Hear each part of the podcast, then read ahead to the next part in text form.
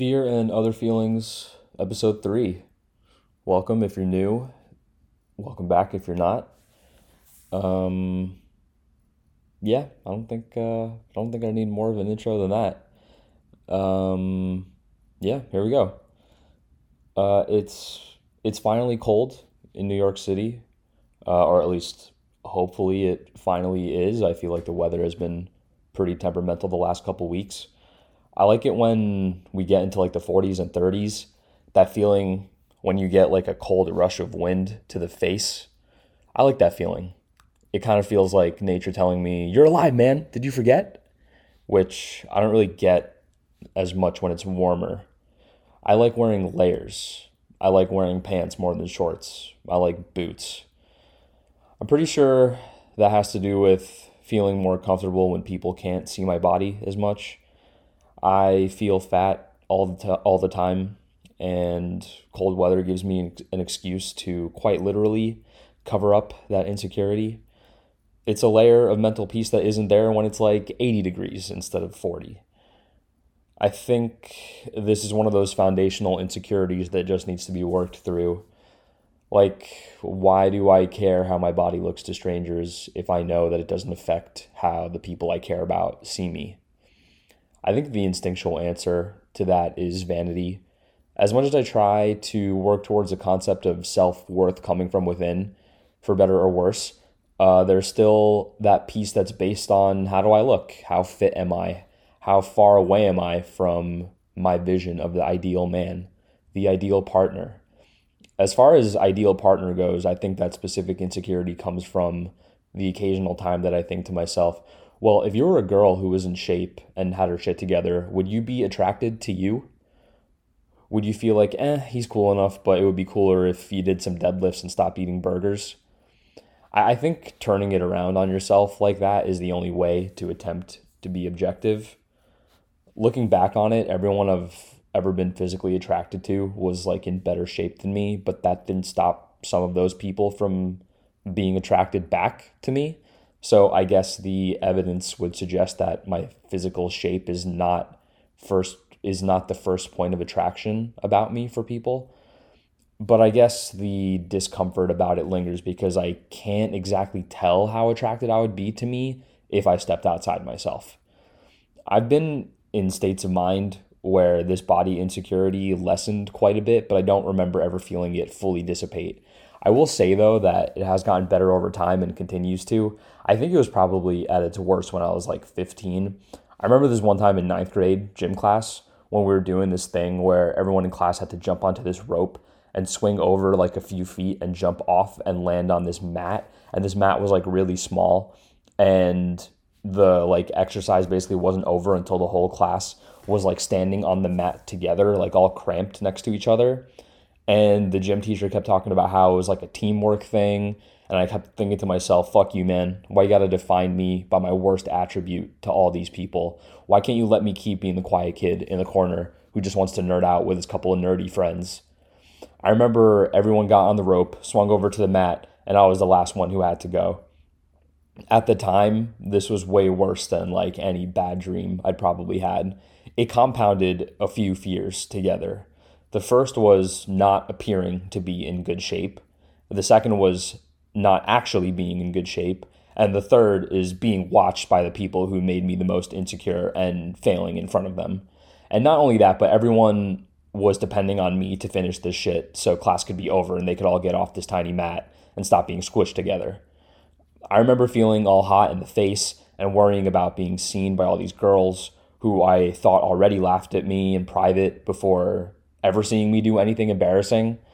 I don't think uh, I don't remember how many tries it took me, but it was definitely more than two. I think it might have been three or four. I couldn't even get up onto the rope and hang there for long enough for like a couple of my attempts, which honestly was like pretty heartbreaking. It would have been so much better if I knew how to go a tiny bit zen like I occasionally can these days and just like attack the rope for a couple of seconds and be done before I had enough time to be like conscious about it and overthink.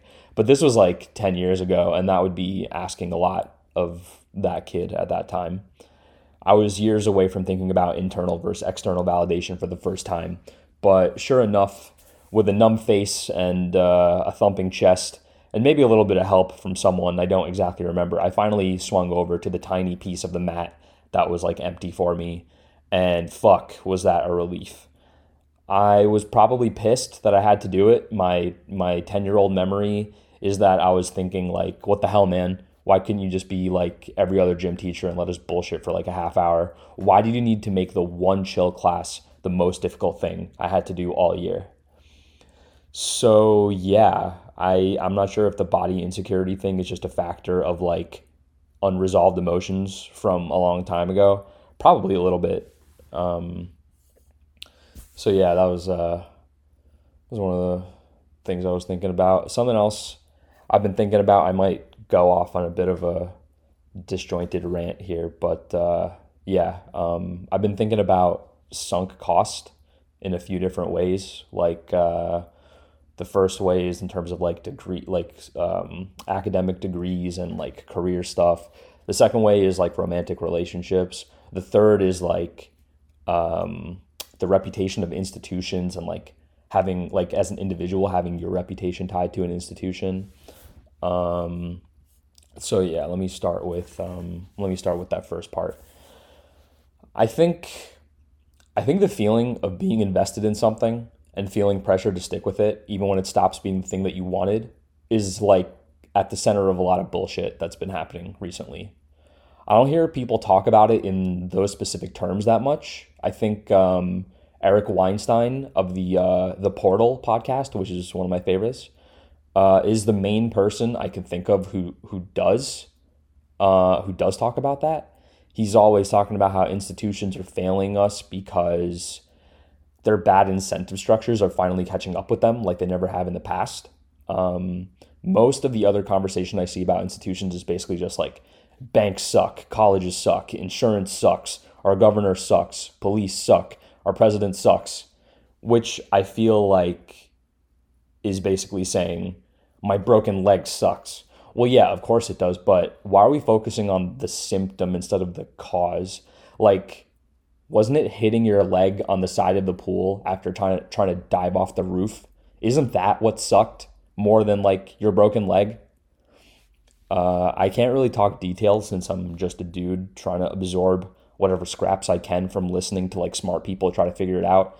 But I think it's fair to say, for example, that like what makes, you know, quote unquote college suck when people say something like that is high tuition colleges have too much time and reputation invested in the idea that college is this like upward step for anyone who chooses to invest in it.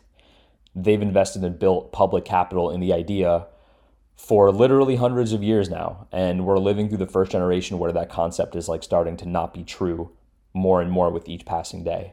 That is what I mean when I say sunk cost. They created a truth. That truth became stronger and stronger as it kept being true. That truth was totally stable earlier in my lifetime, which is why I remember as a little kid hearing from all the adults around me that college is this great thing that gets you ahead and you're going to do it and it'll be great. Now, I would argue that the main reason I personally didn't get much academic or career based value from college is because I didn't take it seriously and went into it completely aimless, basically, which is why I ended up with a degree that I would never have expected to get just a couple of years before I got it. I think I learned a good amount outside the classroom, but regardless, I think this is pretty common with people like me who mainly went to college because they didn't have to pay for it and were told to go. But even if we put that aside and we think only about the people who do take it seriously, the reason that college is making less and less sense is that so many of the offered degrees, once again, in high tuition college, not in community college, which is probably a decent value most of the time, um, high tuition college basically requires you to spend a huge chunk of your most energetic and product- productive years paying the cost back. Uh, I have a degree in journalism. I didn't pay state tuition, but I think that most people from my school with that degree did. So let's take that. If you don't pay for dorming, four years at Rutgers, Rutgers University is about $62,000. And if you do dorm, you should add like another 15000 to that. It's scary to imagine how long it would take the average journalist starting out to put that money aside and then also put aside whatever extra would be the interest on that student loan. 20 or 30 or certainly 40 years ago, this years, if not decades long climb out of a student loan was not common at all. If it was, it wouldn't have been sold to us as a dream by the last few generations because it wouldn't have worked for them either. The reason I think that these schools are doubling down basically is that their survival is based on the established reputation as a positive stepping stone for people. So they got to keep selling that idea like nothing has changed, as if the value proposition of college is the same as it same as it was once upon a time. Outside of the medical field and certain types of engineering, selling this idea is selling a bluff that they hope it doesn't get called. Sunk cost, once again. This institution has invested too far in one direction, in one idea. That has created this poisonous incentive to try to preserve their old image instead of trying to figure out how to adjust to the times to be a better service to their customers. Trying to adapt would probably mean accepting that a lot of the spending and staff and expensive facilities they're used to should be cut out. Now, just about no one wants to lose a job they've been proud to have for years and years, so those people, tenured professors and whoever, resist and double down on selling the idea of their continuing value, and the machine rolls on. The sunk cost, the heavy investment made in the past, makes them feel like it would all have been for nothing if they can't keep it going, even as the wheels start to fall off. When I look at online journalism courses that aren't even $1,000, I'm like, damn, this is the same thing I did, if not a little better. And I think that's the case now with a ton of degrees, thanks to the internet and smart people being able to make stuff and just put it up for anyone to access. You don't need to pay with your future to buy something in the present the way that college asks you to. I think there's going to be a tipping point when too many people realize that they're being sold a fake promise and the institution will crumble or be forced to change if it wants to survive. Another reason I think that school is starting to make less sense is because, at least here in America, there's things taught in school that time is disproving. I remember when Columbus Day was something we celebrated in school every year, and now it's been, you know, revealed to be this terrible thing that we should do away with and replace with something that feels more historically accurate, like Indigenous Peoples Day, which is a new thing that many of us learned only after leaving school uh, I didn't hear about Malcolm X once in school the way that we heard about Martin Luther King uh, a hundred times. And I think that's because of the institution of American public school has invested too heavily in the idea of success being tied to politeness and tidiness and preserving that collective myth that requires pretending that important figures like Malcolm X should be ignored because he achieved what many would call success through aggression and violence. We were told about the moon landing and about how America was the first to reach that goal and how and it was emphasized how Russia tried to beat us, but America was just too great to be defeated. The part of the story that was conveniently left out is how NASA had to enlist the help of Wernher von Braun, who was a scientist for the Nazis before America hired him. Anything to preserve the idea that you can achieve greatness without ever getting your hands dirty. Same thing with Columbus. Same thing with drug education. We're taught that weed will lead you to a crack addiction and years in prison. I remember sitting there in fifth grade during DARE and accepting these horrible images that were fed to me. Uh, kids are impressionable and they'll buy into almost anything if you catch them early enough. That's the basis for any type of national identity, isn't it? Whatever you can get kids to buy into early on. India doesn't work the way that it does if kids don't believe in gods and early marriage and planning to take care of your old parents. America doesn't work the way it does if people aren't given access to live off of money that they don't have. So many young Americans wouldn't have credit card debt if the car- if the card companies didn't show up on college campus the first week and sell them snake oil. Russia doesn't work the way that it does unless kids are taught that the state media and dictator aren't things to question. A different kind of sunk cost is on a more personal social level. I'm kind of scared to like just say that I agree with this idea, but that's the point of this show. So I gotta try and hope you guys see that I'm just trying to make sense of what's in front of me. A few months ago, I saw how people who were heavily invested in Black Lives Matter and social justice more generally, people who also believed in the danger of COVID and believed in taking precautions, people who sneered and made fun of uh, these super spreader parties in Florida and wherever these same people acted rather hypocritically, in my opinion, by encouraging and participating in large protests. how can you talk shit about people who get together in large groups if we're going to do the same thing ourselves? Obviously, Black Lives Matter protests are a better cause than partying, but as far as I'm concerned, it stretches believability to say that you're really serious about COVID if you're immediately willing to decide that doing the one thing that caused it is a worthwhile risk. I'm viewing this as sunk cost in terms of how people have chosen to identify themselves and how that choice about identity impacts their self worth and self image. Since I don't identify or feel tied to the identity of an activist, I didn't have to decide how to choose between maintaining my activist identity and my fear of COVID. I think a lot of people decided that the preservation of their social image or of their internal personal image even weighed more than their fear of getting or spreading COVID. The first place I go when I think about how that happened is the very broad idea of the collective myth. There's a good case to be made that most of what we think as society is held up on collective myths. Not a single person who started the Ford Motor Company still works there, so why do we act like 2020 Ford is the same company as 1920 Ford? Because that's a story we can all believe in to make it easier for each other. Same deal with money. Cash isn't cash is cash because everyone decided a long time ago that that's what we agree on as having material value. If we all decided that water was the new currency, then cash would just suddenly be paper and we stop fighting over it.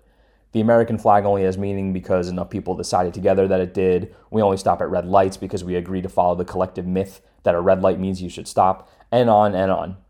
So, through that lens, I saw the protests during COVID as something that was sold as sensible and necessary because of the power of collective myths, and of course, because of the anger of enough young people, uh, creating a new temporary truth that social justice aims were a higher priority than public health aims.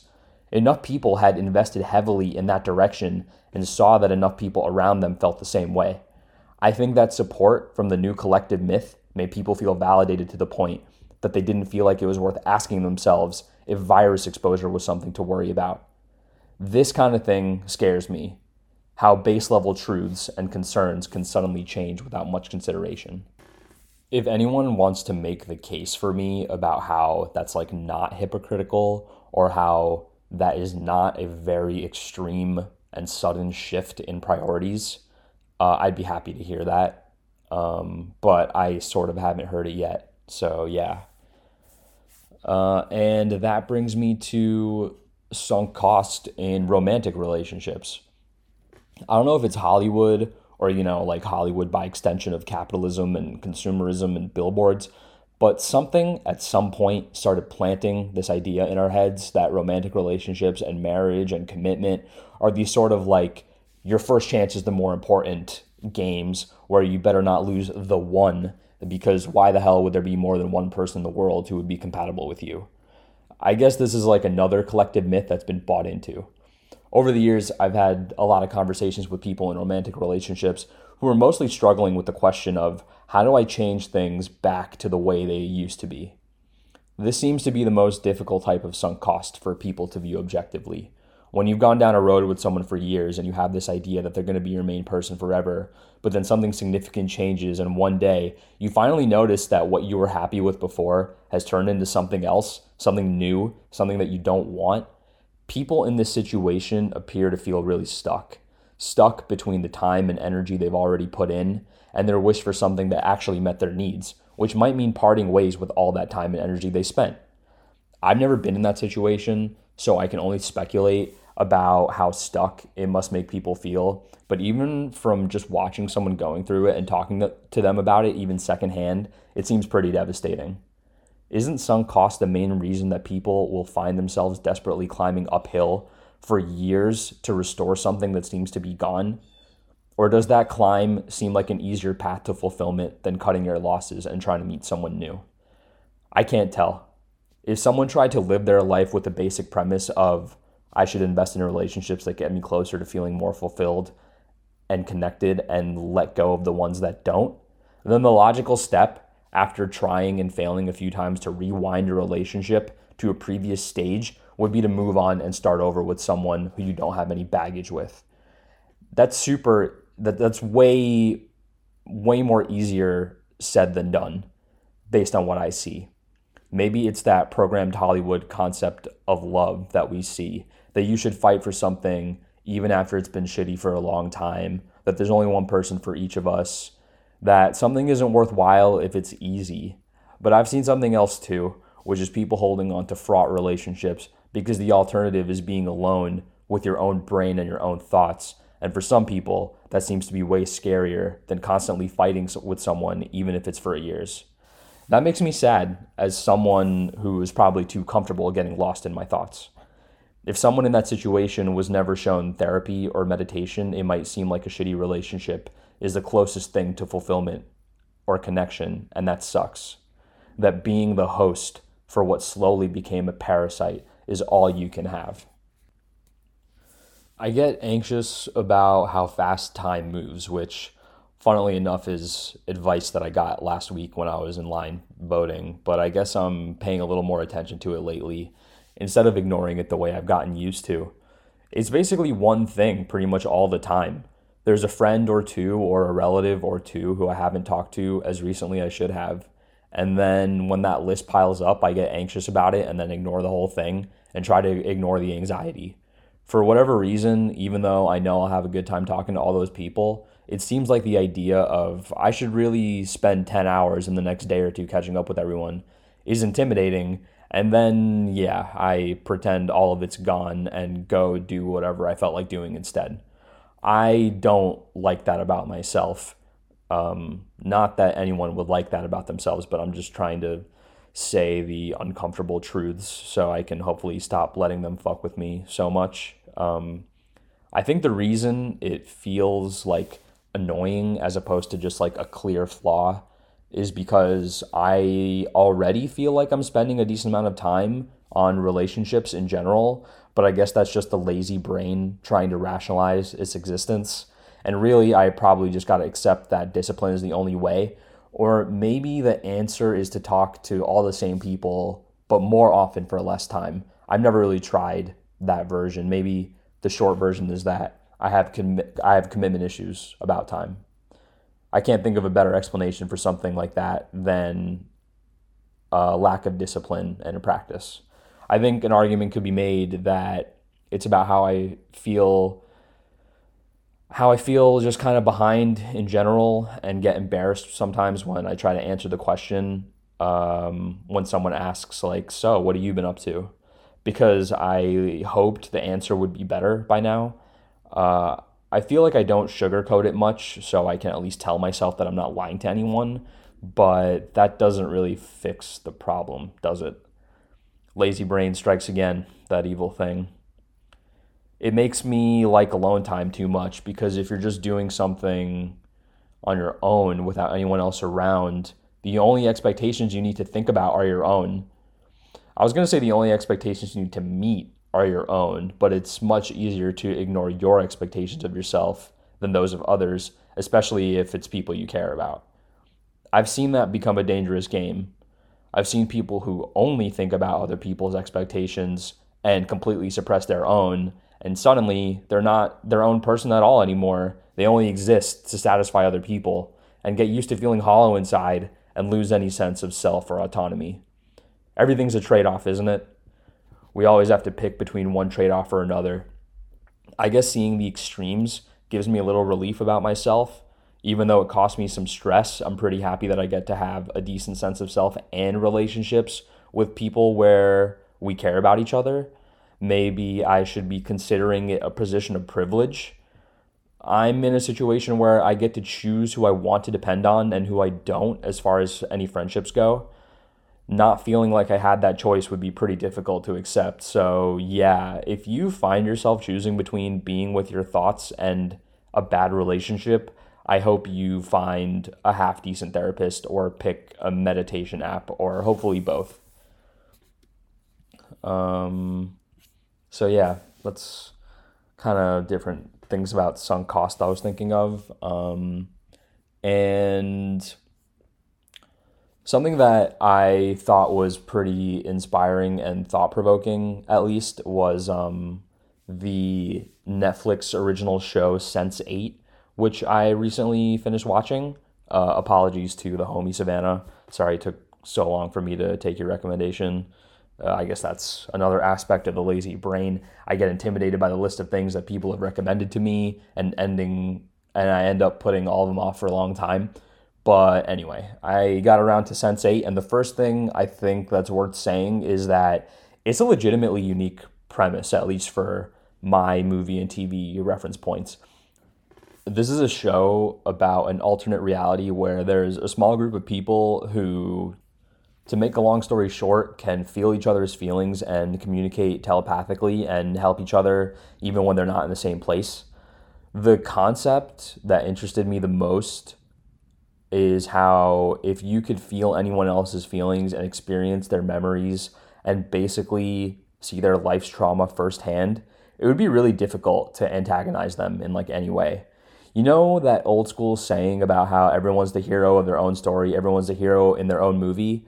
This is an imagining of if we could see that in each other, which, if history is a teacher, barely ever happens. The eight main characters hit uh, you know, diversity checkboxes. We got a girl from India who's a pharmacist and whose parents are pressuring her to get married.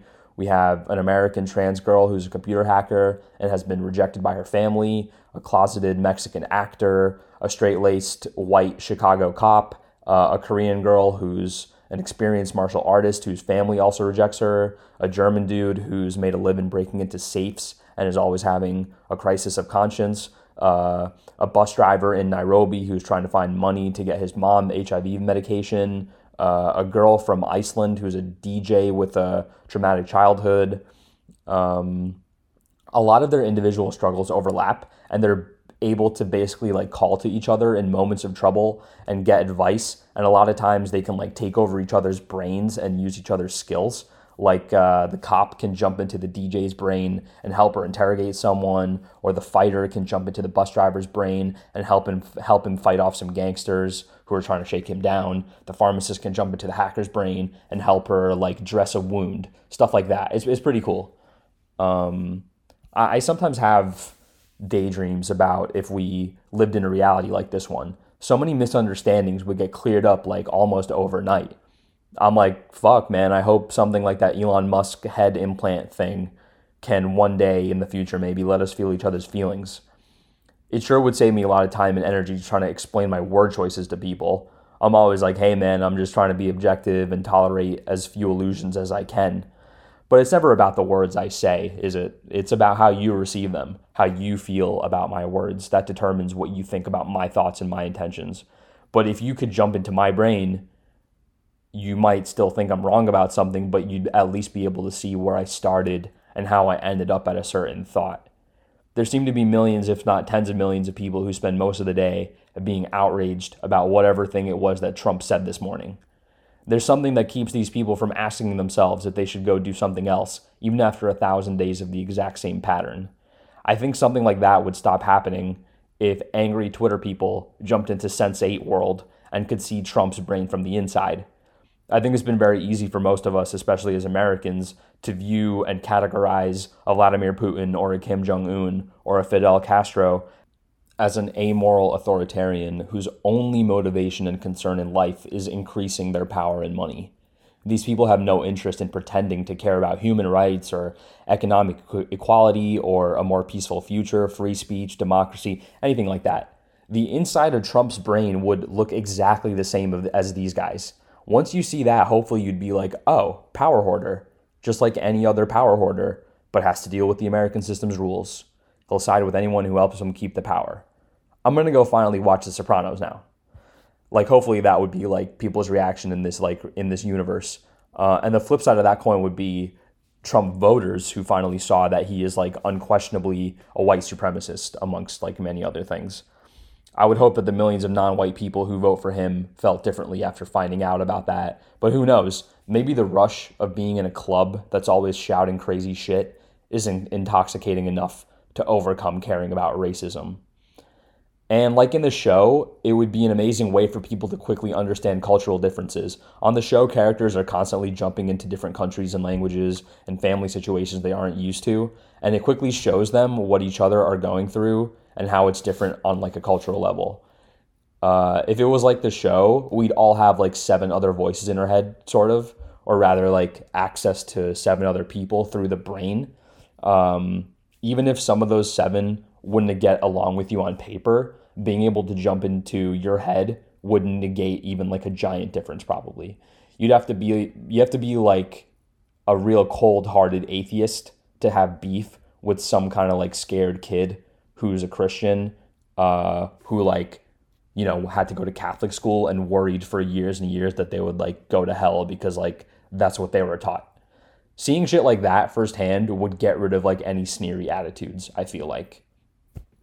Would it finally help humanity agree on something together? Anything? Would it push would it push us to prioritize human rights and reduction of suffering since we would like be forced to feel way more suffering than we were used to originally? Either way, it would force all of us to confront truths about other people we'd been happy to ignore before. And I can't imagine a better way for people to learn about each other. It's a nice dream. Hopefully, we get close to it someday. So, yeah, that's what's been on my mind this week. Right now, it's about 2 p.m. on November 6th, and I'm refreshing my news app like it's a drug problem. But at the moment, it's looking like Trump won't get to weasel his way out of this one, finally. Um, let's end with music of the day. Today, the song I want you to check out is Renegade by Jay Z and Eminem from the famous 2001 Jay Z album, The Blueprint. That song was inspiring to me this week, basically reinforcing the idea that speaking your mind is a worthy struggle, even if it means alienating certain people. I feel like Eminem is one of the best examples of this idea in general, like throughout his career. His willingness to be brutally and uncomfortably honest in a way that none of his contemporaries have ever been is something I respect and admire very deeply.